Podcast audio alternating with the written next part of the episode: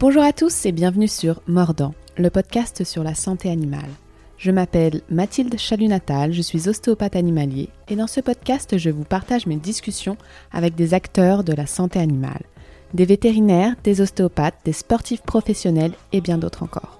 Ensemble nous découvrirons leur vie au quotidien, leur parcours, leur motivation et leurs liens parfois atypiques et surprenants avec les animaux. Tous animés par la même passion, nous irons plus loin vers la connaissance de nos amis les bêtes. Pour aider à lancer ce tout nouveau podcast et lui donner un maximum de visibilité, n'hésitez pas à nous donner un petit coup de pouce en laissant 5 étoiles sur Apple Podcast et pourquoi pas un petit avis si vous l'avez apprécié. Merci beaucoup Aujourd'hui, je reçois Natacha Schlusselubert, ostéopathe animalier, qui porte bien d'autres casquettes, vous allez le découvrir tout au long de l'épisode. Comment se rencontrer soi-même pour devenir thérapeute? Quelles sont les clés du lâcher-prise? Comment appréhender les lois de l'univers tout en restant dans la matière? Telles sont les questions auxquelles Natacha nous propose des éléments de réponse. Andrew Taylor Steele, le fondateur de l'ostéopathie, la définissait comme, j'ouvre les guillemets, un art, une science, une philosophie. Je ferme les guillemets. La mise en application de l'ostéopathie ne se limite pas seulement à la pratique manuelle, l'ostéopathie en philosophie de vie, voilà les valeurs que Natacha nous partage dans cet épisode. Alors que vous soyez ostéopathe ou non, cet épisode est compréhensible par tous et s'apparente à une discussion autour du développement de soi et de l'amour pour son prochain. Bonne écoute Salut Natacha, merci beaucoup de m'accueillir chez toi en Normandie pour cet épisode, euh, ce deuxième épisode avec une ostéopathe animalier. Donc dans le milieu, je pense que les gens te connaissent, mais est-ce que tu peux te présenter de la façon dont tu le souhaites pour euh, tous les autres? Bonjour Mathilde, euh, je t'accueille avec grand plaisir chez moi au fond de la Normandie. Alors, je m'appelle Natacha Schlussel-Hubert, je pratique l'ostéopathie, je joue avec l'ostéopathie animale dans un premier temps, et puis l'ostéopathie, on va dire, au sens un peu plus large. Euh, je joue avec euh, les différentes, euh, on va dire les différents abords de l'ostéopathie depuis à peu près une quinzaine d'années. j'ai un parcours également très scolaire dans le sens où j'ai beaucoup enseigné dans les écoles, dans différentes écoles. Ça, c'est quelque chose qui a vraiment été très important pour moi. Et euh, depuis peu, euh, je suis, euh, je suis la, on va dire, la capitaine du bateau Fort Cora, donc qui propose des formations post-grade et formations continues, aussi bien aux ostéopathes animaliers, humains, vétérinaires, mais aussi physio, shiatsuki et bien d'autres. Voilà. Trop bien. Ben, on reviendra plus tard sur Fort Cora et tes différents projets. Est-ce que tu peux nous dire à quel moment tu as voulu devenir ostéopathe animalier et à ce moment-là, comment tu décrivais cette pratique? Qu'est-ce que c'était pour toi quand tu ne connaissais pas vraiment encore l'ostéopathie? Alors c'est une question, euh, enfin c'est surtout une réponse qui n'est pas très glamour, j'en ai bien peur, euh, dans le sens où moi l'ostéopathie, quand je l'ai connue, c'était il y a 20 ans, et euh, l'ostéopathie pour les animaux, alors plutôt pour les chevaux, parce qu'à l'époque on était vraiment sur les chevaux. Donc moi j'étais cavalière professionnelle dans une écurie de course, je faisais du débourrage de bébés pur sang. Et il y avait un ostéopathe qui venait une fois par an et qui faisait tout le troupeau de Enfin, on avait entre euh, une soixantaine de yearlings en deux jours. Il, euh, il consultait ces 60 yearlings. Et il s'est avéré qu'une fois, je me suis retrouvée à tenir les chevaux pendant ces séances euh, d'ostéo ce qui m'a motivé à devenir ostéopathe, ça a été les hivers normands sous la pluie, à curer des box, à ratisser la cour, et je me suis dit, hmm, il y a peut-être moyen quand même d'aller euh, faire autre chose que ça pendant l'hiver. Euh, je dirais, j'allais dire par hasard, mais euh, il y a quelque chose qui va être très important dans ma vie, c'est le fait qu'il n'y a pas de hasard, il n'y a que des rendez-vous. Et ce jour-là, ça a été un rendez-vous, c'est-à-dire que le jour où j'ai commencé à me dire, ah tiens, je changerais bien de voix, j'aimerais bien changer de métier. En l'espace euh, de 48 heures, une école d'ostéopathie, en fait, est arrivée, euh, on va dire, à ma connaissance. Et donc c'est comme ça que j'ai commencé le métier, en ne sachant absolument pas ce qu'était l'ostéopathie. C'était juste pour moi une évidence que de changer de voie.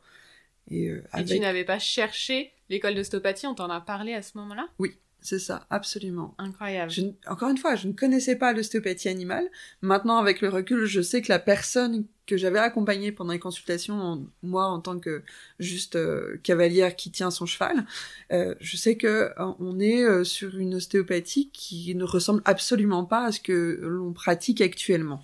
Et donc c'était juste, c'était une pub dans un magazine qui datait de au moins dix ans, un truc comme ça, qui est arrivé dans un carton de brocante. Euh, et voilà, et ça arrivait, tiens, je, je feuilletais le, magazine et j'arrive à la fin et je tombe sur une pub pour une école d'ostéopathie. En me disant, oh, bah tiens. C'était quelle école? C'était à l'époque, on n'avait pas beaucoup de choix, donc c'était une école euh, qui était en Angleterre et qui proposait des formations en module sur trois ans.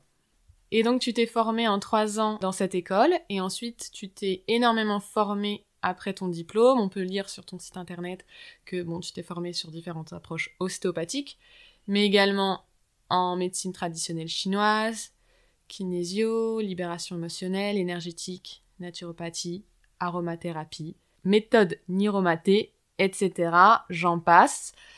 Hum, comment tu arrives à utiliser tous ces outils en même temps? Comment tu insères un nouvel outil? Après une formation dans ta pratique quotidienne sans négliger les anciennes techniques et sans créer un protocole qui dure trois heures? Là, il y a beaucoup de questions en une seule. Alors, on va essayer de reprendre dans l'ordre. Je me suis beaucoup formée. Alors, oui et non. Mon cursus de base était un cursus à l'époque euh, structurel et équin. Et par la suite, j'ai eu la chance de pouvoir enseigner dans cette même école qui à ce moment-là développer des nouvelles euh, euh, c'était euh, ce qu'ils appelaient des masters. Donc on, a développé une formation en cinq ans à laquelle j'ai pu participer dans les dans la première promotion. À la suite de ça voilà l'enseignement et on m'a confié l'enseignement notamment du viscéral chez les chevaux. Et alors là une passion est née vraiment sur ce viscéral je travaillais beaucoup, euh, enfin je travaille euh, encore, on va dire, euh, dans des proportions différentes, mais je travaillais beaucoup sur le terrain et pour moi le viscéral est devenu une évidence quant à, on va dire, à la primauté de ce système-là chez les chevaux. C'est-à-dire que lorsque tu libères le viscéral d'un cheval, les trois quarts du temps, tu as libéré au final les trois quarts des dysfonctions ostéo-articulaires. Et moi, ça m'émerveillait. Vraiment, c'était une découverte à ce moment-là. Vraiment, il faut imaginer que personne ne parlait de viscéral cheval à l'époque. Euh, comme le crânien, où la plupart des écoles disaient non, non, ça n'existe pas, ou on peut pas, ou c'est bien trop gros comme animal pour pouvoir sentir quelque chose. Enfin bref, des hérésies. Et on se retrouve à devoir enseigner à des gens du mieux que l'on peut avec le peu que l'on a en stock. Oui, puisqu'en plus, tu as enseigné directement à la suite de la fin de ton master. Oui. Avec tes recherches. Avec mes recherches et surtout avec mes ressentis terrain. Et euh, avec, euh, au final, peu de cadres et, on va dire, euh, c'était vraiment très artisanal, on va dire. Mais en tout cas, ça a toujours été fait du mieux que je pouvais à ce moment-là avec les connaissances que j'avais. Donc je remercie vraiment tous les élèves que j'ai eu pendant toutes ces années parce que c'est vraiment grâce à eux que j'ai été chercher les différents outils, les différentes formations. Donc oui, j'ai fait beaucoup de formations euh, par la suite, mais j'ai mis euh, peut-être euh, j'ai envie de dire euh, peut-être euh, six ans avant de commencer à me former en dehors de ce que j'avais eu comme formation de base. J'ai mis beaucoup de temps euh, à arriver à me dire oh, mais en fait un monde extérieur existe et ça c'est vraiment quelque chose que je trouve fabuleux dans ce monde moderne de l'ostéopathie.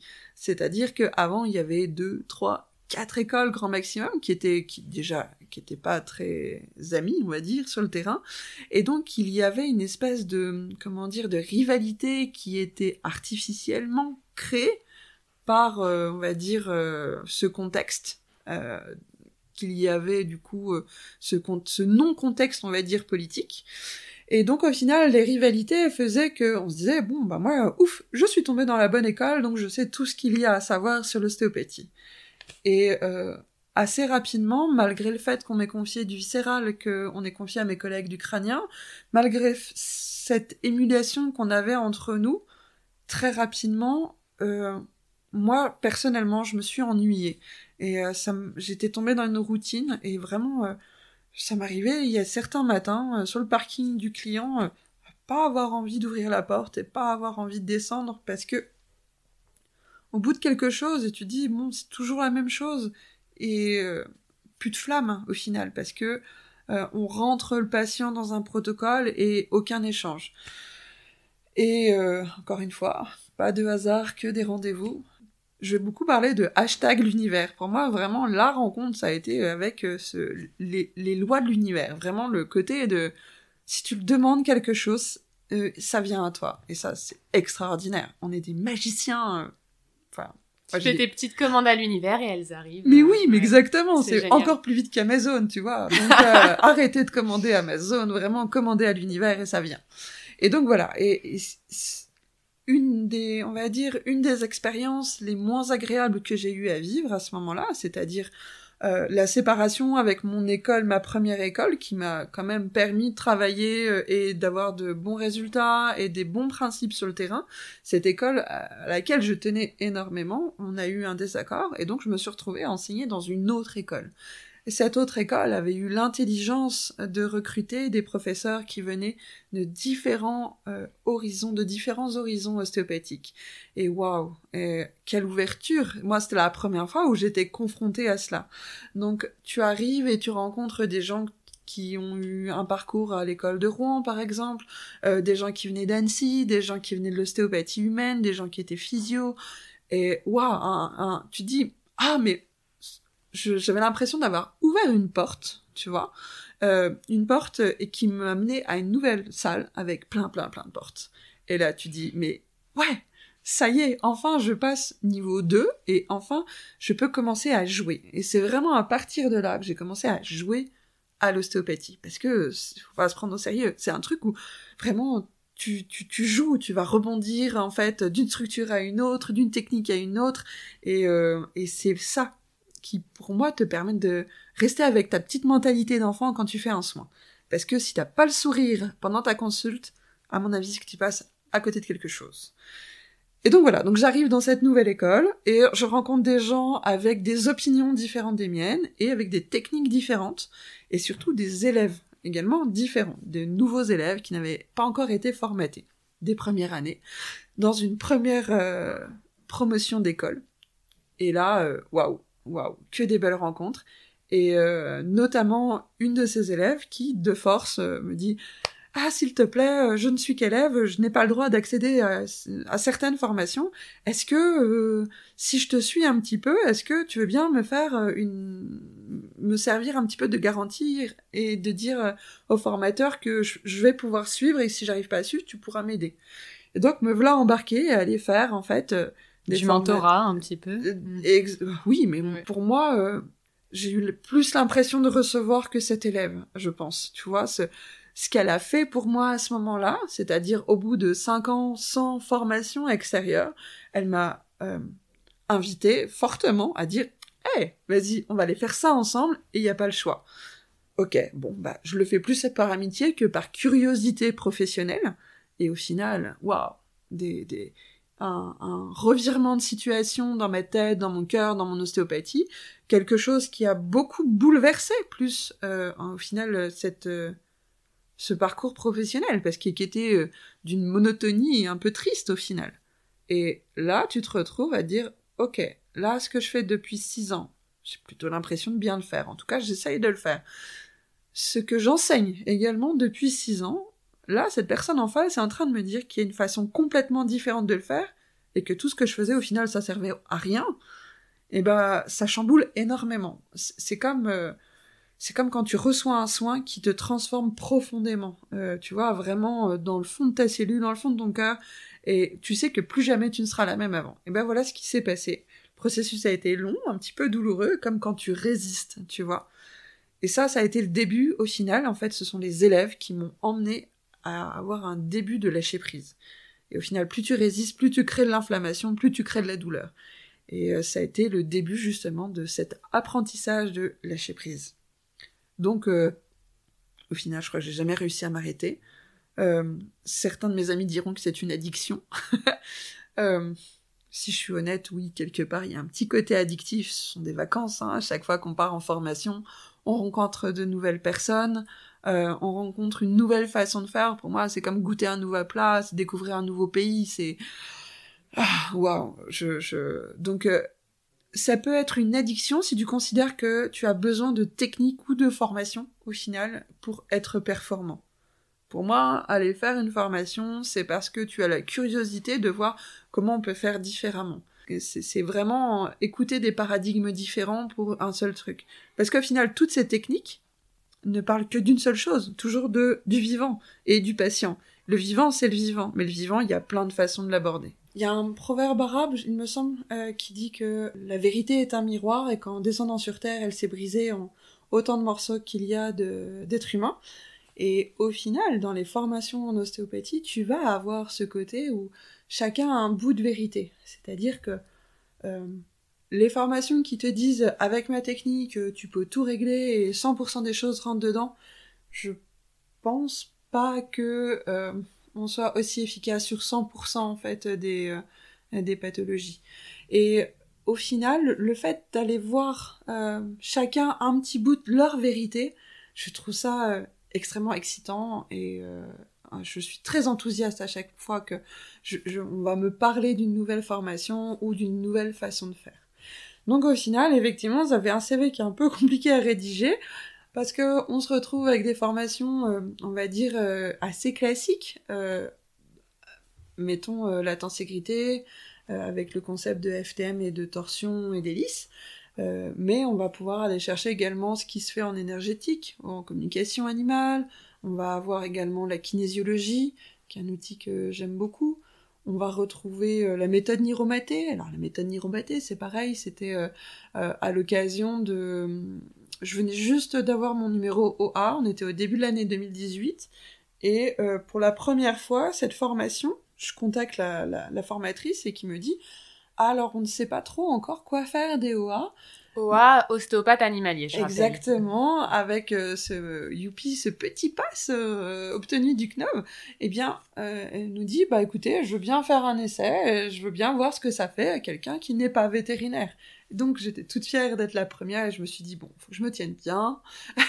je, je, prends sur mes épaules euh, peut-être l'avenir de tous les autres ostéopathes qui voudront venir faire Niromaté. Beaucoup de formations autour de l'animal, euh, mais surtout, euh, et là c'est vraiment la couleur que j'ai maintenant, ça va être d'aller chercher en ostéopathie humaine ce qui se dit, ce qui se fait, et euh, notamment par exemple l'ostéopathie neuro-endocrinienne la médecine chinoise qui est un petit peu omniprésente.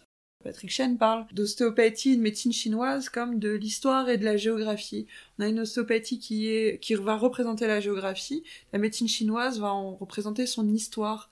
Et euh, je trouve que ces deux choses-là vont merveilleusement bien ensemble et que euh, bien souvent tu vas avoir besoin de l'histoire pour comprendre la géo et inversement. Donc la médecine chinoise, elle va être un petit peu en toile de fond de toutes les formations que je vais pouvoir faire.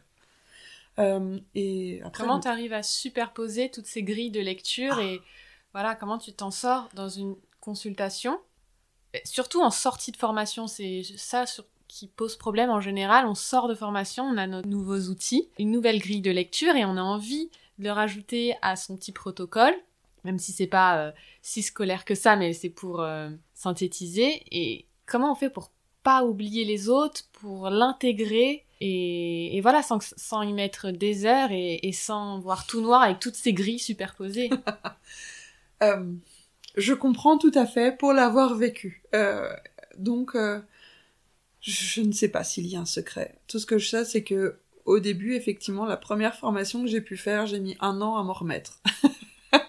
et effectivement, je ne savais pas par quel bout prendre cette chose-là pour la combiner avec mon ostéopathie, et j'ai mis un an avant d'en refaire une. Euh, d'ailleurs, cette formation, je l'ai refaite plusieurs fois derrière pour euh, pouvoir bien comprendre les tenants et les aboutissants de chaque chose. Euh, C'était laquelle, cette première formation? La FTM.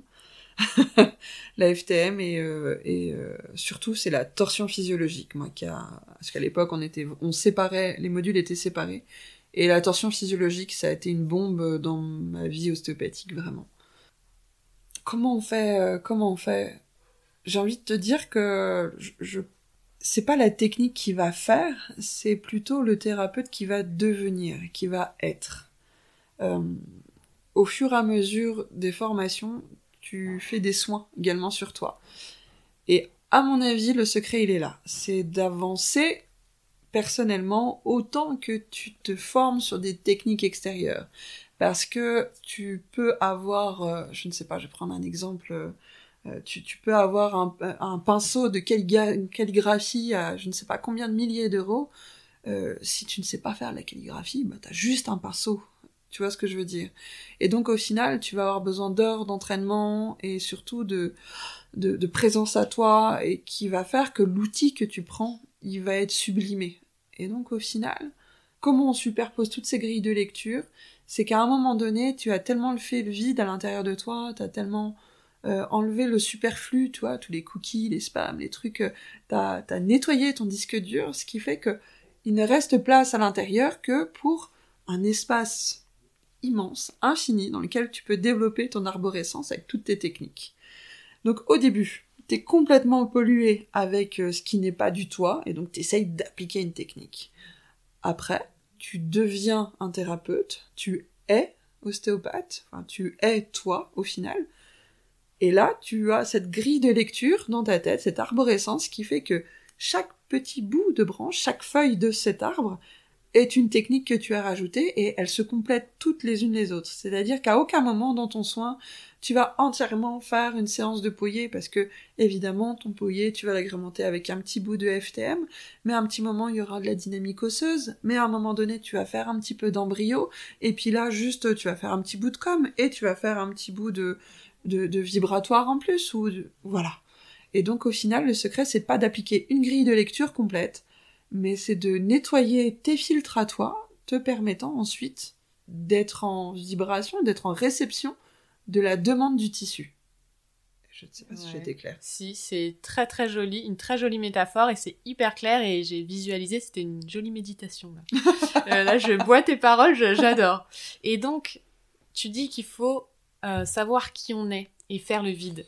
Donc euh, ça paraît hyper simple et hyper facile dit comme ça, mais c'est vraiment un travail d'une vie finalement. Comment toi tu as réussi à savoir qui tu étais? Quels sont les soins que tu t'accordes pour devenir un meilleur thérapeute? Alors, euh, quand tu dis que ça a l'air facile, c'est pas si facile que ça d'être. Euh, la phrase est simple. D'être soi. Ouais, la simple. alors, la simple, pardon.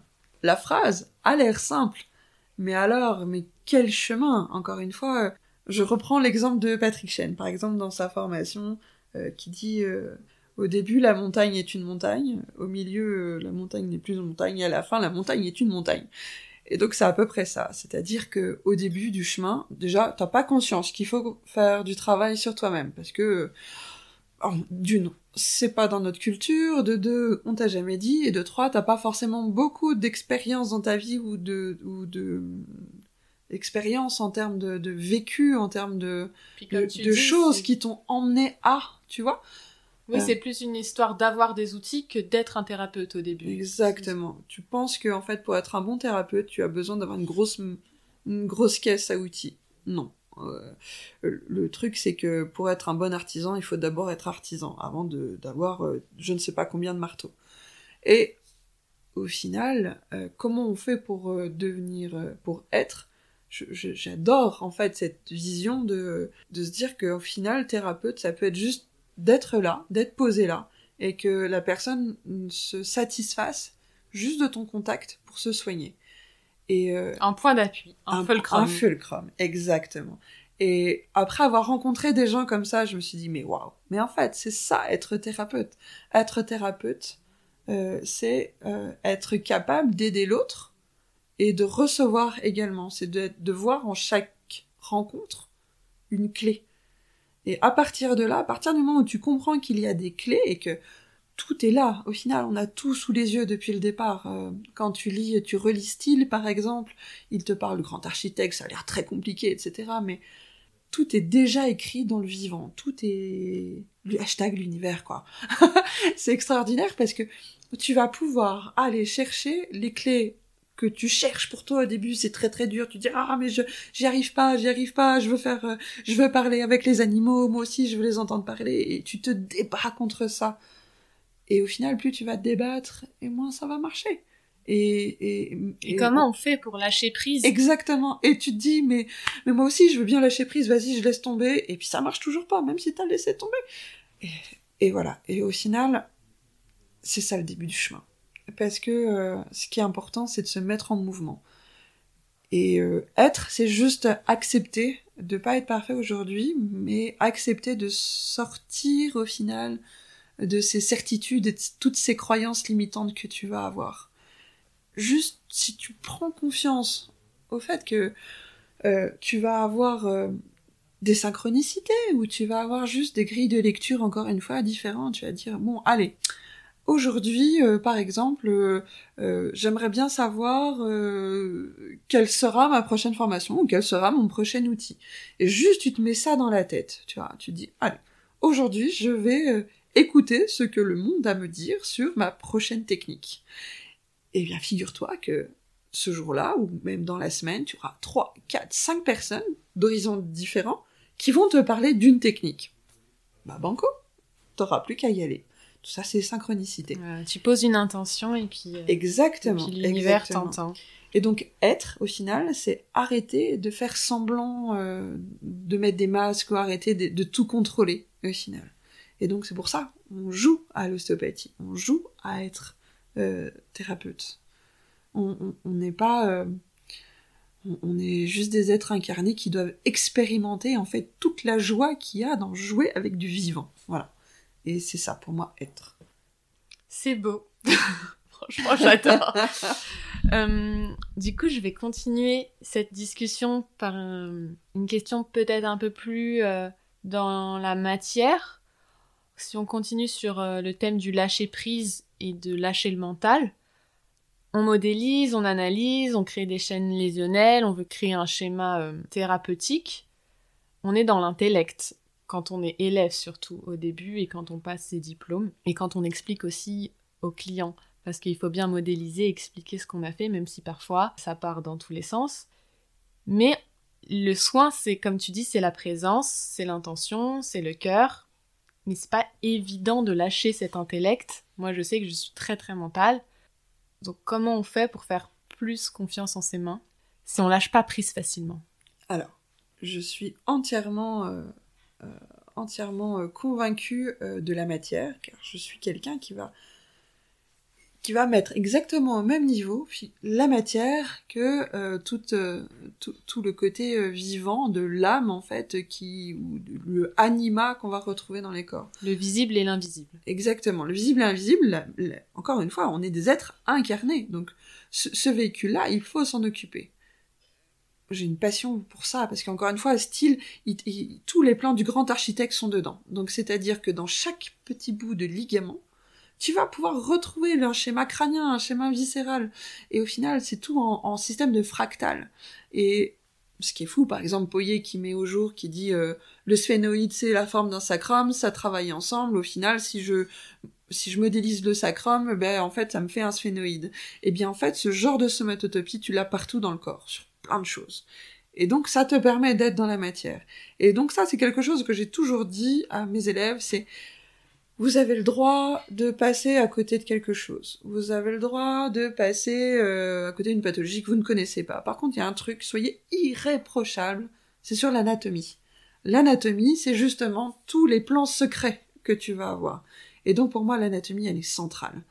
Euh, tu dois maîtriser l'anatomie pour ensuite pouvoir la lâcher et te libérer de cela. Mais au départ, tu dois la connaître absolument. Et pour moi, le, secret de la main et que se rassurer et expliquer aux gens, c'est dans l'anatomie. L'anatomie te permettra de tout expliquer systématiquement. Trop bien. Anatomie, anatomie, anatomie, anatomie, et encore l'anatomie, effectivement. Euh, comment on fait pour lâcher prise au début? Il y a quand même des petites recettes, je trouve, euh, qui vont te permettre de t'entraîner, de t'exercer à lâcher prise. Il y a plusieurs exemples qu'on donne par exemple dans les formations. Il y en a un qui fait bugger ton cerveau, qui te fait lâcher le mental. Quand par exemple tu as besoin de tes mains et tu as besoin d'un toucher intuitif, tu peux te poser la question dans ta tête, euh, quel est le goût de ma prochaine pensée? Là tu viens de bugger. ouais, je voilà. là. Euh...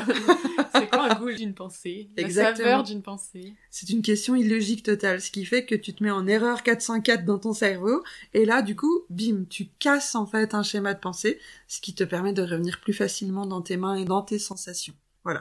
Donc t'as ça, mais t'as également ce qui va être très intéressant, comment on fait pour lâcher prise, c'est arrêter de penser à la structure que t'as sous tes mains en disant je veux que ce foie lâche. Non, pense juste ton bassin, ton bassin, ton bassin, ton bassin, et la gravité qui s'exerce sur ton bassin, ton bassin.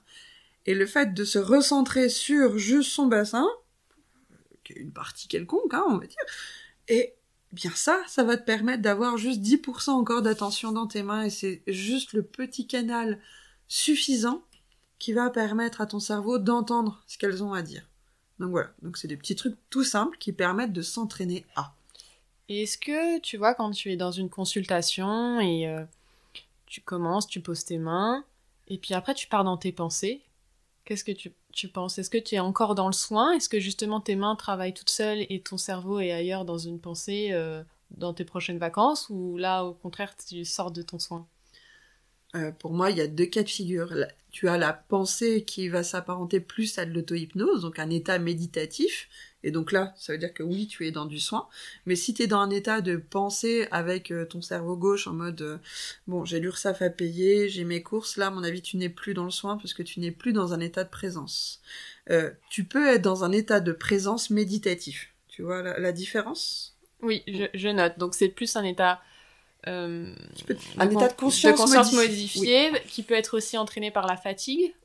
Voilà. Surtout la fatigue. Voilà, quand on. Tu verras, c'est toujours ce dernier patient que tu as à la fin de la journée. T'es fatigué, tu ne penses plus à rien. Alors celui-là, en général, t'as des résultats qui sont extraordinaires et tu es incapable de dire mince, mais qu'est-ce que j'ai fait? Eh ben, je ne sais pas. justement, c'est parce que tu n'as pas fait et tu étais Ouais, je vois totalement la différence entre bah, la to-do list qu'on se répète et puis le, le je sais pas où je suis, je suis dans le cloud et en fait je suis dans la fatigue et les mains travaillent. Ok, merci. Tu es curieuse dans ta pratique, mais tu es aussi curieuse euh, dans la vie et notamment autour de la santé animale et de l'ostéopathie. Tu as plusieurs casquettes en plus de celle de thérapeute. Tu es chercheuse, tu es entrepreneuse, tu es formatrice, tu es à la tête d'une équipe euh, d'ostéopathes animaliers. On en parlera de différents projets, notamment avec OAKA et Forcora. À quel moment tu t'es dit que tu pouvais avoir plusieurs casquettes? Parce que souvent, quand on se lance dans ces études, on pense euh, ostéopathie, on pense vraiment thérapeute. À quel moment euh, tu t'es dit que tu pouvais faire autre chose que de l'ostéopathie? Euh, Le moment où tu t'autorises à lâcher prise, au final. Parce que avoir une casquette, c'est avoir une case, c'est avoir une fermeture. Et au final, euh, à un moment donné, tu te dis, euh, allez, on y va. Et euh, qu'est-ce qui nous retient? C'est juste des peurs de ne plus être comme ce que la société te dit, ou comme tes parents te disent, ou comme les gens autour de toi pensent que tu es. Et au final, on peut être tout ça à la fois. Je, bah, Souvent, la société, quand on, bah, par exemple, tu as un enfant, euh, il va marquer le, métier de sa maman, mais souvent c'est une case, il faut dire un métier. Et en fait, toi, ce que tu me dis, c'est que t'as pas plusieurs casquettes, mais t'en as une de toutes les couleurs. Enfin, c'est toi. J'adore l'image, c'est à peu près ça. J'en ai une qui est multicolore. Parce que au final, notre métier passion, c'est alors on a mis le mot ostéopathie, mais ostéopathie, c'est quoi? C'est travailler avec le vivant, avec la vie. Euh, et donc cette vie, elle est multiple, elle s'exprime de plein de façons différentes. Donc, ok pour les techniques, mais ok pour euh, ce que tu fais dans ton quotidien. Des millions de gens font ça. Il y a des gens qui sont, euh, qui vont être maman, chef d'entreprise, euh, euh meilleure amie et, et, super bonne au karaoké avec les, les, copines le soir. Tu vois, ça c'est des casquettes différentes. Et eh ben c'est la même chose. Au final, moi j'adore jouer avec la vie, avec tout ce qui est en lien avec l'ostéopathie. Donc pourquoi pas euh, euh, juste euh, canaliser ou, prendre d'autres d'autres techniques que les chevaux t'enseignent. Et pourquoi pas en même temps dire bon alors ma problématique là aujourd'hui c'est que j'ai pas assez de temps à consacrer à ma patientèle. Du coup ça me met un petit peu du stress je suis pas dans le confort. Comment je résous cette problématique? Ah bah oui, mais si on jouait à plusieurs, la partie elle serait quand même vachement plus cool. Ah donc du coup tu montes un cabinet et tu dis hm, bah ouais mais euh, euh, tous les élèves que j'ai eus, je pense à eux, je pense que le KNOV ça va être dur. euh, comment je fais pour les aider? Ah bon, allez, euh, chiche, on, on- on monte des petites, on va monter des petits modules qui vont servir à aider les gens comme moi on m'a aidé. Et là, tu te retrouves à faire Farcora, et tu te retrouves à faire maman, et tu te retrouves à être ostéopathe, et tu te retrouves à, et voilà. Et au final, euh, tout ça, c'est un petit peu la même chose. Je vois tout ça comme si on aidait les gens à aller dans la bonne direction du mouvement. C'est un petit peu comme un axe de vie, et à chaque fois que tu, soit ton environnement n'est pas bon, ou tu as un traumatisme émotionnel ou physique, euh, ou que tu fais pas les bonnes décisions, ou qu'on t'atteint, et ben cet axe de vie, ton axe de vie en fait se décale et va va dévier. Et c'est cette déviation qui fait que les choses deviennent douloureuses ou qu'elles deviennent pas si faciles. Et c'est là où il y a de la résistance et, de la contrainte.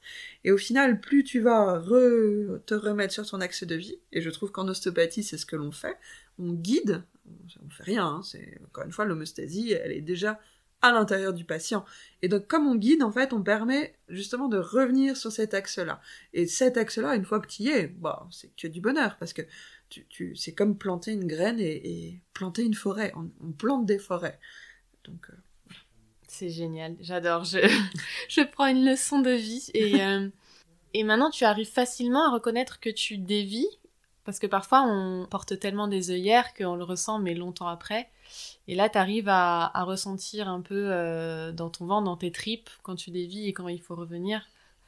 oui, euh, oui, euh, Par exemple, là, en plus, t'as plein de... Enfin, on va arrêter avec les plein de casquettes, mais tu, tu peux faire énormément de choses et tu peux te retrouver à court de temps. Donc, tu peux être fatigué. Fort Cora, le cabinet, les consultations, les cours, l'enfant, le mari, la maison. À la fin de la journée, on peut être cassé. Donc, mais complètement. comment tu arrives à organiser? Tu lâches prise. tu lâches prise et tu t'entoures. Tu fais confiance aux gens, tu fais confiance en ce qui arrive. C'est-à-dire qu'un, quand il y a un problème qui arrive, il y a forcément une solution. Il n'y a pas de solution, c'est pas un problème. Tu passes à autre chose. Euh, tout ce qui arrive est juste et effectivement, quand tu dévis, tu sens que tout va mal. Et plus tu fais des soins sur toi, plus tu vas te reconnecter à toi, et plus tu arriveras à sentir facilement quand t'es pas dans le juste par rapport à ce que t'es censé faire. Donc voilà, donc je dirais juste, euh, encore une fois, on a toujours cette petite voix intérieure qui sait exactement si tu fais un truc glop ou pas glop. L'intuition. Ouais, partenaire silencieux, hashtag l'univers. Est-ce que tu peux nous parler un petit peu plus de Fort Cora?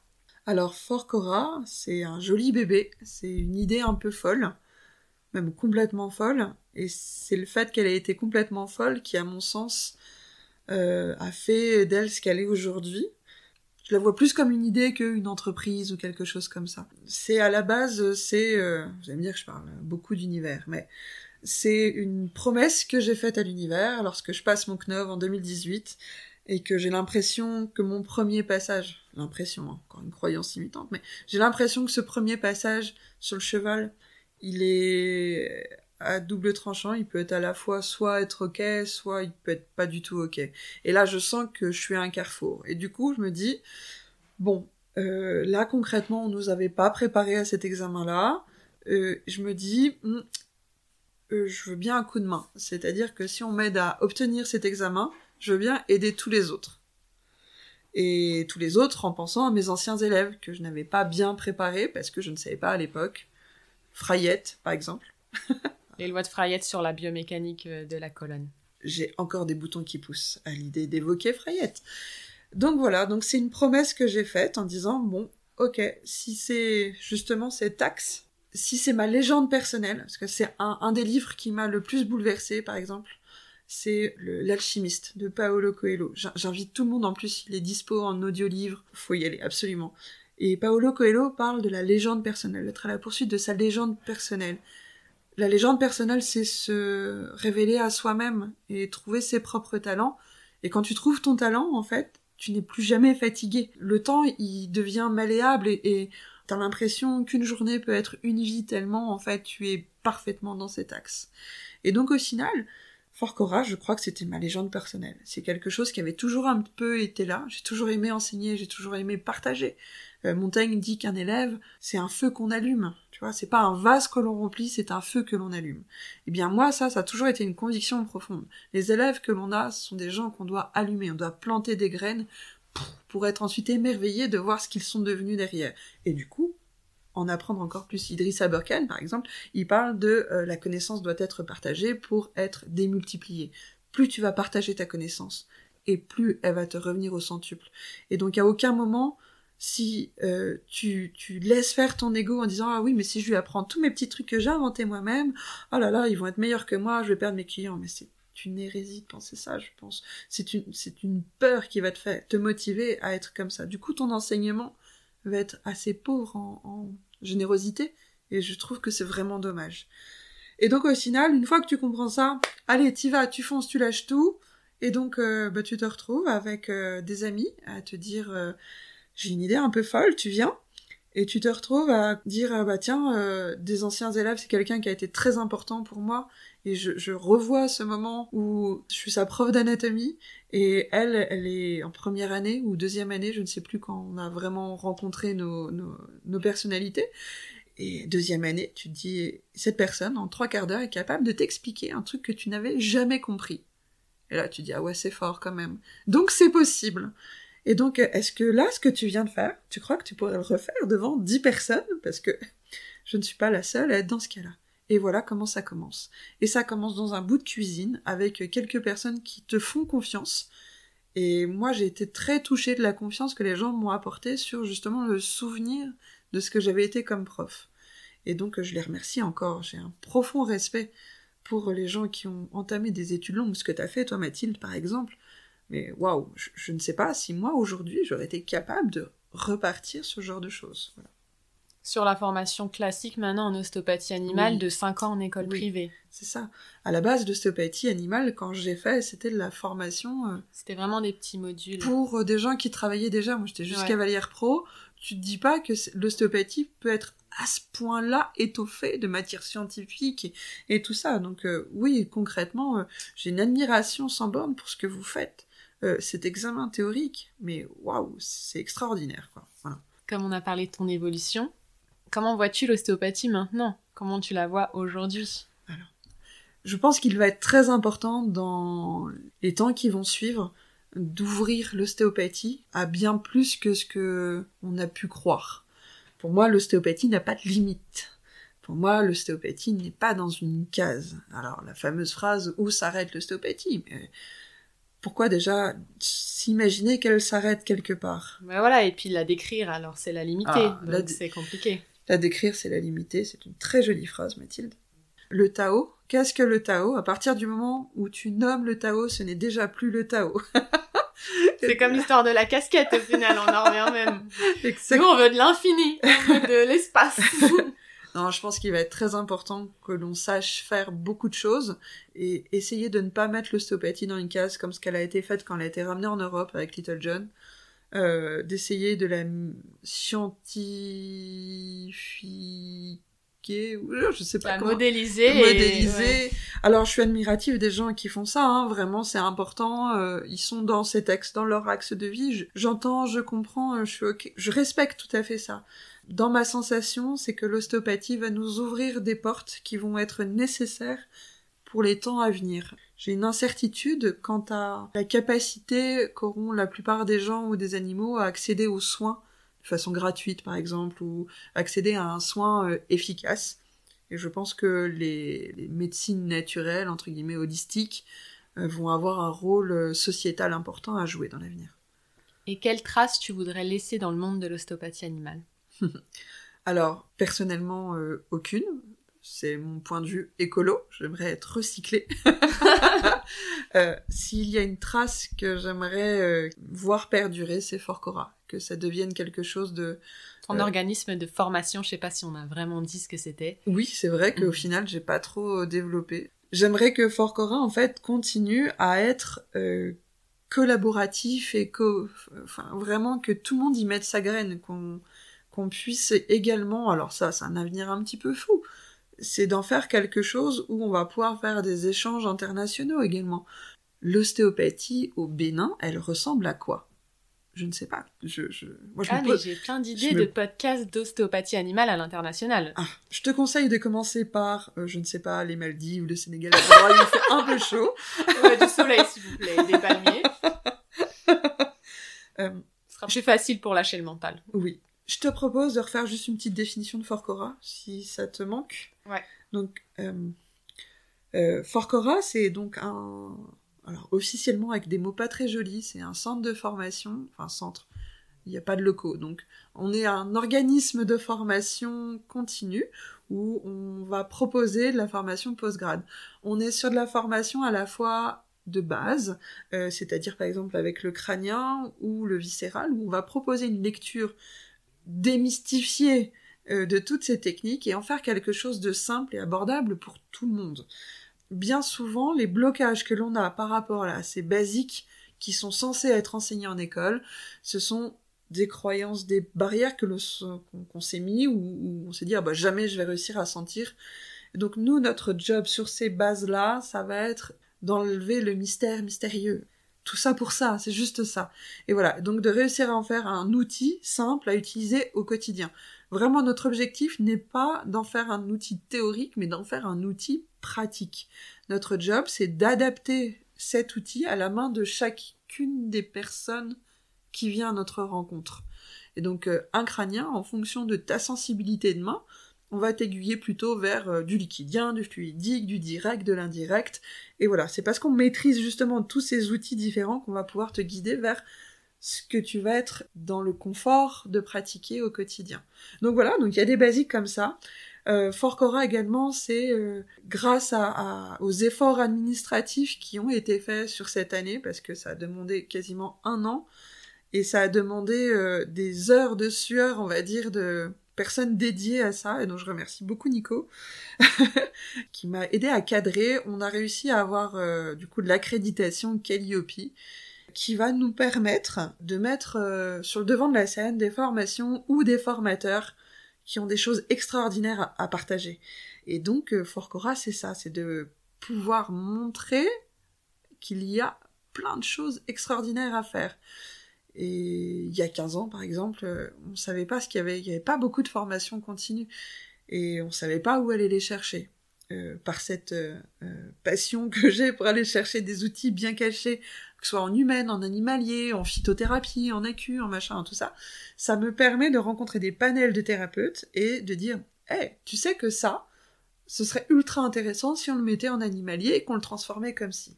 Donc, euh, en gros, on revisite euh, à chaque fois des soins assez sympas. Donc, Forcora, c'est ça.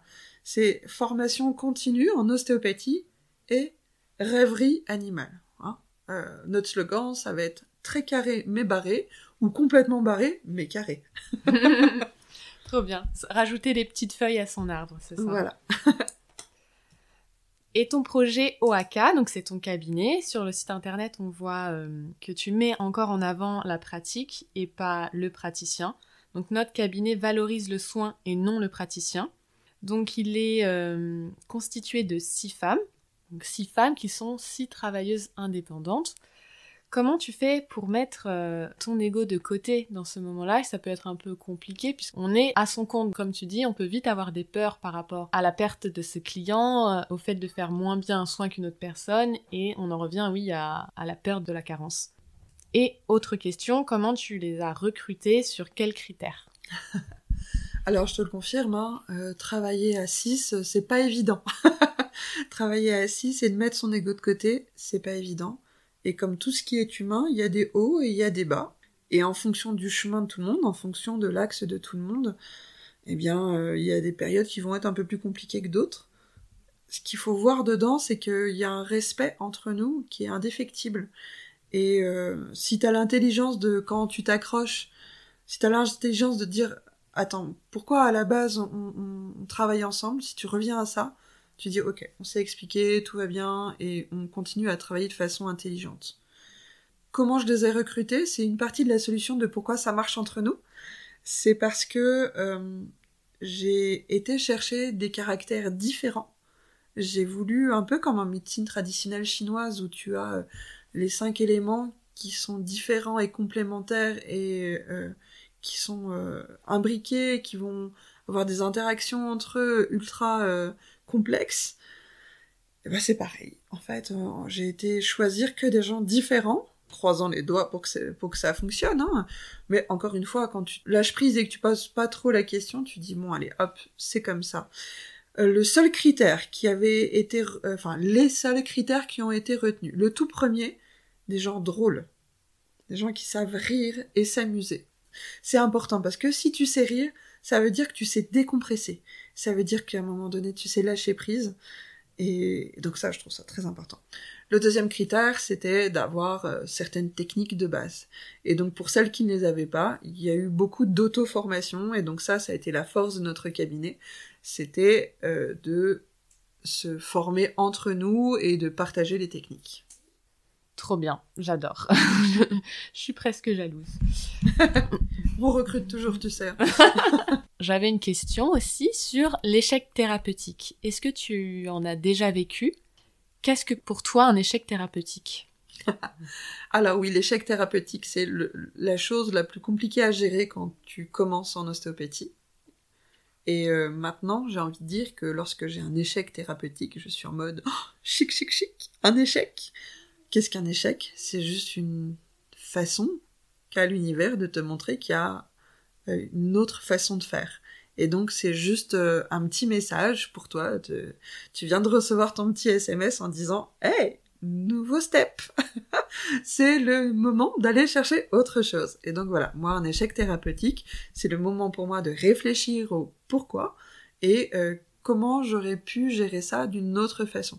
Encore une fois, c'est pas c'est pas toi qui fais le soin, c'est euh, l'animal, le patient qui va décider ou pas d'intégrer euh, ton outil ou de, se servir de ta technique euh, pour pouvoir faire fulcrum et donc se soigner. Toi, tu, es juste là pour mettre un coup de stabilo en disant c'est ça. Tu te rends compte quand même qu'à chaque seconde, ton cerveau il reçoit des milliards d'informations de toutes les cellules de ton corps. Et ça, il reçoit, il reçoit. Et à chaque moment, il va envoyer également une réponse à toutes ces cellules. Donc c'est fou ce qu'il est capable d'ingurgiter comme euh, il va les réguler, il va les faire euh, construire ensemble, il va lui faire euh, enfin moi je, je la mécanique métabolique du corps, c'est fou. Et quand tu sais qu'il est capable, à partir du moment où tu lui dis, tu mets juste le petit coup de stabilo, quand il est capable juste d'un coup de stabilo de dire Ah, c'est ça que tu veux De remettre tout, de replacer, de faire on-off, c'est dans le cadre de plein de techniques où tu constates le on-off pour certaines pathologies, tu te dis, mais il n'y a pas de limite au final. Et donc, en fait, un échec thérapeutique, c'est que tu n'as pas trouvé la bonne couleur de fluo. Donc, un échec thérapeutique, c'est une invitation à aller jouer euh, sur euh, une marche d'escalier supplémentaire. Voilà. Et comment tu le vis concrètement Est-ce que tu demandes euh, au propriétaire de l'animal de le revoir plus tard, de faire tes recherches dans un coin? Est-ce que tu dis allez voir ailleurs parce que pour l'instant je n'ai pas encore les clés, donc tu réfères un, mm, mm, mm. un confrère ou une consoeur? Ou tu penses que ce n'est pas de l'ordre de l'ostéopathie parfois, et du coup tu réfères euh, un alors, bien professionnel? Sûr, Alors bien sûr, il y a ça. Hein. Euh, avec l'expérience, on arrive beaucoup plus facilement à aiguiller vers un autre professionnel, qu'il soit ostéopathe, parce qu'il faut savoir reconnaître ses limites, et encore une fois, on est tous complémentaires. D'où l'idée du cabinet, c'est pour ça que j'ai monté le cabinet pour justement pouvoir prendre en charge de façon plus sereine certains patients, parce que euh, lorsque tu as apporté euh, pendant, euh, on va dire, X années, tu as fait tout ce que tu avais à faire sur l'animal. Et il est normal que cet animal ensuite soit suivi par un autre thérapeute. Donc c'est vraiment ça que j'avais essayé de conceptualiser dans ce cabinet. Donc concrètement, qu'est-ce que tu fais lorsque tu as un échec thérapeutique? Cet échec, déjà, tu dois être sûr à 2000% que tu as fait de ton mieux avec les connaissances que tu as et avec ton état de présence. Parce que si tu n'as pas confiance en toi ni en ta main, et au moins confiance en tes techniques. Ok? Si t'étais pas sûr de toi, euh, on s'en fiche, parce qu'au final, une FTM, ça fonctionne. Quoique c'est torsion physiologique, ça oui, fonctionne. on revient aux bases, aux techniques, à l'anatomie. À euh, la natte, la, la natte, les techniques, ça, et confiance en, en, en ça. Si t'as pas confiance en toi, c'est ok. Je connais peu de gens qui d'office vont dire, ouais, moi j'ai super confiance en moi, moi je sais tout faire, euh, j'ai des mains en or. Waouh, je, alors là. Peut-être Euh, plus les hommes. Youpi Non, pour. Non mais youpi pour lui, hein, j'ai envie de dire. Donc, euh, donc euh, parfait, tu es arrivé quelque part, tu n'es donc plus en mouvement. Eh ben, j'ai envie de te dire, bah au final, je préfère rester comme je suis et continuer à voyager. Donc concrètement, aie confiance en tes outils. Donc effectivement, l'idée de la contre-visite gratuite, je pense que ça a été une très mauvaise idée euh, commerciale de base. C'est une façon de te rassurer toi. C'est pas un bon message que t'envoies à la personne. Et puis du coup, c'est pas un bon message non plus pour le milieu que de créer ces distensions entre oui, il y en a qui font du SAV, et pas d'autres.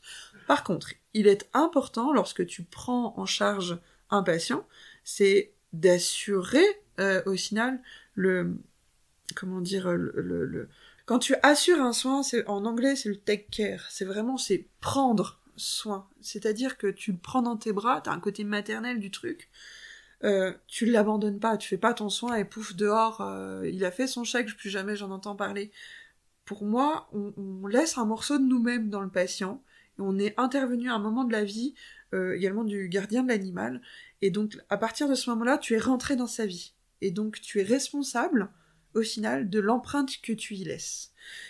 Et donc, tu as fait ton soin avec un motif de consultation, et dans ce cadre-là, lorsque tu es en échec, tu te dois d'analyser, de revenir sur ta séance. Donc, moi en général, quand vraiment ça va pas, que j'ai analysé que c'est pas juste 2-3 jours de repos supplémentaires, tu vois, euh, je demande à revoir l'animal, donc soit je me déplace, soit je... Et effectivement, à partir de là, je vois ce qui reste. Si tout a ressauté en ostéopathie, quand même, c'est que soit franchement t'as pensé à ta liste de courses, soit il y a vraiment un gros facteur qui n'est pas dépendant de l'ostéopathie.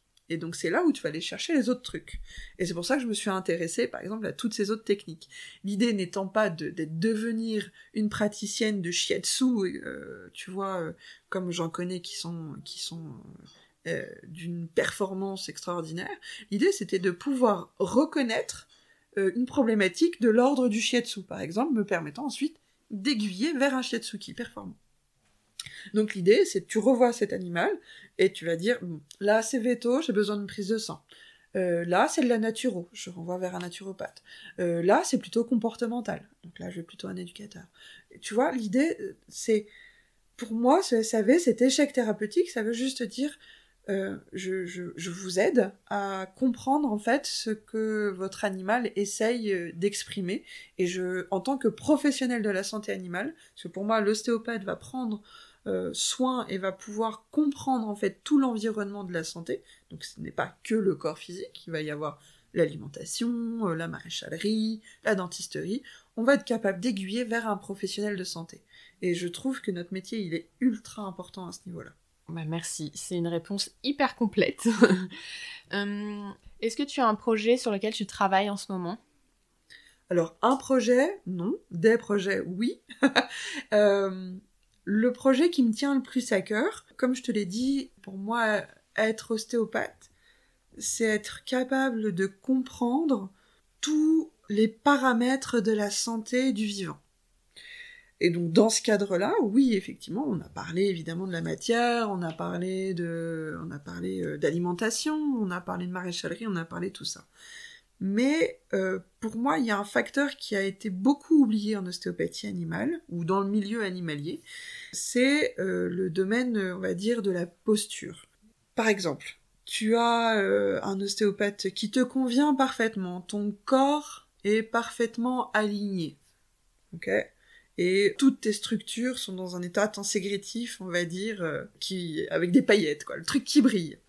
Si tes lunettes sont sales et que tu vois pas bien, et ben du coup tu vas tourner la tête et forcément du coup tu vas remettre en tension tout ton corps. Donc ça c'est ce qu'on appelle un capteur postural, c'est-à-dire que tu as des filtres de perception de l'environnement extérieur. Et à mon sens, on ne s'occupe pas suffisamment de tout ce qui est proprioceptif, de tout ce qui est de l'environnement extérieur. Donc, en humaine, tu vas avoir la posturologie humaine qui va s'occuper du capteur podal avec euh, faire les semelles orthopédiques par exemple, et tu vas avoir euh, les orthodontistes qui vont aller travailler avec ton occlusion euh, dentaire, et tu vas avoir les ophtalmos avec les lunettes. Est-ce que on va mettre un jour des lunettes aux chevaux? Eh ben, en rigolant, je veux dire oui. Je pense que oui, à un moment donné, on va se retrouver alors non pas à mettre des lunettes correctives, parce que pour moi c'est une erreur de partir directement sur de la correction, mais je pense qu'en ostéopathie on va pouvoir travailler sur, ou avec des accessoires, hein, ça s'entend en posturo, mais euh, je pense qu'il va être très important de gérer ça également dans l'environnement. L'environnement est en train énormément de changer, que ce soit avec de la 5G, avec de la pollution, avec du stress, avec ce que tu veux. Et nos animaux, ils sont comme nous, ils réagissent à ça. Et donc on va avoir de plus en plus de demandes environnementales, à mon avis, dans nos soins. Et c'est souvent la cause d'un échec thérapeutique d'ailleurs. Tu vas voir, il va y avoir des émergences également de pathologies. On voit de plus en plus de pathologies endocriniennes qu'il n'y avait pas avant. Les perturbateurs endocriniens, ils vont être, euh, les animaux vont être aussi sensibles que nous. Et donc, les questions de société en santé humaine s'appliquent également à la santé animale. Et donc le projet, du coup, le gros projet, cette espèce de gros pavé, c'est tout ce travail que je fais avec euh, des kinés humains, des posturologues humains, des, des gens qui travaillent et tout ça. Je fais un énorme travail de recherche là-dessus. Donc euh, s'il y a des gens qui veulent venir me rejoindre, c'est avec grand plaisir parce que là, faut qu'on se mette au travail. Ah bah le message est passé. J'espère que tu auras des réponses. Alors, on arrive à la fin du podcast. J'ai encore quelques petites questions. Euh, tu as déjà un petit peu répondu. Est-ce qu'il y a un livre, une formation ou une rencontre qui t'a particulièrement marqué et qui a particulièrement marqué euh, ta carrière d'ostéopathe? C'est une question très intéressante. Et euh, j'ai envie de dire que quand tu, sur ton chemin de vie, au final, on va être plusieurs personnes à la fois. Et donc à chaque étape de ta vie, au final, il y a une rencontre qui a fait que j'ai pris une voie différente et qui m'a permis de devenir celle que je suis aujourd'hui et celle que je serai également demain. Et donc, euh, quand tu me dis une personne, oulala Oui, puis parfois, on s'en souvient, donc j'imagine qu'il y a plein de rencontres qui nous ont changé de façon inconsciente, mais certains sont plus euh, en tête. Sont, sont marquantes. Et je pense que comme on arrive à la fin du podcast, je ne vais pas pouvoir toutes les citer. mais euh, je crois que la rencontre, pour faire un peu plus global, je dirais que la rencontre la plus importante, ça a été les rencontres avec mes élèves qui m'ont permis euh, au final de me poser les bonnes questions, des questions que je m'étais pas posées. Et euh, les rencontres avec mes élèves m'ont permis de me construire. Et c'est pour ça qu'aujourd'hui je travaille avec des anciens élèves qui ne sont absolument pas des élèves, qui sont des collègues. Au final, je crois que la rencontre, quand je suis avec des jeunes ostéopathes, c'est la rencontre avec des collègues qui font que, au final, tu grandis comme ça. Bien sûr, euh, tu as des mentors, j'ai des gens que j'admire. Je, euh, si j'avais pu rencontrer, par exemple, Style, mais waouh, si j'avais pu rencontrer, euh, je suis en train de lire beaucoup d'ouvrages d'homéopathie et je suis fascinée par la vie d'Anman. Il est extraordinaire. C'est si on pouvait remonter dans le temps et interroger ces gens-là, mais ils ont des vies. Donc des livres, des livres, des livres il y a un livre qui m'a qui a été euh, qui a marqué le début on va dire de ma reconduite sur mon axe et j'invite vraiment tout le monde à lire ce livre c'est un livre qui s'appelle euh, Le message des hommes vrais au monde mutant et ce livre je le prête à tous les gens que je croise qui ne l'ont pas lu avec la seule consigne de me le ramener un jour soit eux soit euh, de façon indirecte en l'ayant prêté à d'autres gens qui vont ensuite me rejoindre. Génial. C'est un livre d'ostéopathie ou pas du tout? Bah, oui, tout est ostéopathie. Mais euh, c'est quelqu'un qui me l'avait prêté. Je souhaiterais lui rendre un jour ce livre. Donc c'est pour ça que je souhaite qu'il me revienne à chaque fois. Cette personne a été très importante pour moi car elle m'a proposé ce livre à la lecture et ce livre a ouvert une brèche très importante à l'intérieur de moi. Et cette brèche, elle a été euh, pas très confortable, voire très inconfortable, je dirais même. Et je remercie sincèrement ce livre et cette personne pour avoir réussi, euh, euh, non sans douleur en fait, à créer, euh, tu vois, une déviation. Je vois ça un petit peu comme si j'étais partie sur comme une rivière dans un canyon et à un moment donné, ce livre a réussi à, proposer en fait une autre direction. Et donc ça, ça a été très important pour moi. Donc ce livre, vraiment, je le conseille. Le message des hommes vrais à un monde mutant. Pour euh, l'auteur, je me souviens plus trop comment il s'appelle, c'est Marlowe. Euh, on retrouvera le nom. On trouvera le nom. Mm. Euh, qu'est-ce qu'il y a Qu'est-ce que. Qu'est-ce que. Bah, c'est déjà pas mal. Tes mentors, tu parles de style, tu parles de tes élèves, et puis après, tu parles d'un livre. Moi, ça me va. Toi, ça te va? Ouais. Quel conseil tu donnerais aux jeunes ostéos maintenant? Un jeune ostéopathe qui entre sur ce terrain, qui a juste ses petits outils euh, appris à l'école? Je conseillerais à ce jeune ostéopathe de se tenir à un protocole de soins sur lui, coaching de vie ou euh, vraiment euh, c'est une hygiène de thérapeute que d'aller expérimenter des soins sur lui alors ça, c'est un soin pareil qui a été très intéressant, qui m'a fait euh, un vrai déclic dans mon chemin de vie. Ça a été la psycho-bio-acupressure. C'est un peu barbare. Ouais. euh, ou plus simplement la PBA, un soin qui te permet de faire un grand coup de débroussailleuse dans un terrain un peu vague. Si tu sais pas trop par où commencer, que t'as l'impression qu'il y a trop de choses et que plus grand chose ne va, la PBA, la psycho-bio-acupressure, ça va te permettre d'enlever tout ce qui est superflu et à partir de là, le chemin s'éclaircit et tu peux aller à la rencontre de nouveaux soins, nouveaux thérapeutes, et donc aller faire, euh, je, recommande sincèrement l'homéopathie quantique, l'homéopathie qui va te permettre de nettoyer un terrain, aussi bien là euh, dans ton incarnation que dans tout ce qui est transgénérationnel, je pense qu'il est très important. Euh, je conseille également du coup de, de mettre au clair tout ce qui va être ses relations avec les autres et donc avec toi-même et ce qui va faire que, à mon avis, tu vas devenir un thérapeute euh, merveilleux, et bien sûr, après de se former, d'aller euh, à la rencontre de nouvelles techniques. Mais pour moi, il est très important de faire le travail d'abord sur soi, pour pouvoir ensuite aller travailler sur l'autre. Ouais, je suis d'accord, merci beaucoup. Dernière question, qui aimerais-tu entendre sur le podcast? On a le droit aux gens morts. Euh, des morts et des vivants. Alors, en mort, je choisis Anne qui est donc euh, le père euh, de l'homéopathie. J'aimerais euh, entendre des gens qu'on n'a pas l'habitude d'entendre. J'aimerais entendre des gens qui n'ont pas la casquette d'ostéopathe, qui ont d'autres casquettes de d'autres types de soins. Parce que même si ça s'appelle autrement, pour moi, on fait tous à peu près le même jeu. J'aimerais bien entendre, euh, encore une fois, des homéopathes, des énergéticiens, des gens un petit peu comme ça qui ont des casquettes différentes. Aussi, un, alors, un truc que j'adorerais vraiment, l'international. Comment on pratique l'ostéopathie en Nouvelle-Zélande? Comment on pratique l'ostéopathie au Gabon? Comment on pratique l'ostéopathie en Laponie? Je serais... Euh, oh là là, ça c'est mon rêve, ce serait de faire euh, du voyage ostéopathique. Ouais c'est un de mes rêves aussi. bah, merci beaucoup. Merci beaucoup, Natacha, euh, d'avoir répondu avec euh, énormément de générosité et de franchise à toutes ces questions. Ça me fait énormément plaisir. J'ai eu des paillettes dans mes yeux pendant une heure. Donc, merci beaucoup à toi. Merci, Mathilde. Voilà, l'épisode numéro 9 touche à sa fin. J'espère que vous l'avez apprécié autant que moi j'ai apprécié ce moment passé avec Natacha. Pour soutenir le podcast, n'hésitez pas à aller le noter sur Spotify ou Apple Podcast ou à en parler autour de vous. C'est ce qui me donne la pêche de continuer à fournir ce travail intense mais passionnant et de vous faire partager toutes ces rencontres. N'hésitez pas à échanger directement avec moi sur Instagram mathilde-ostéo. Merci pour votre écoute et à bientôt pour un épisode de Mordant.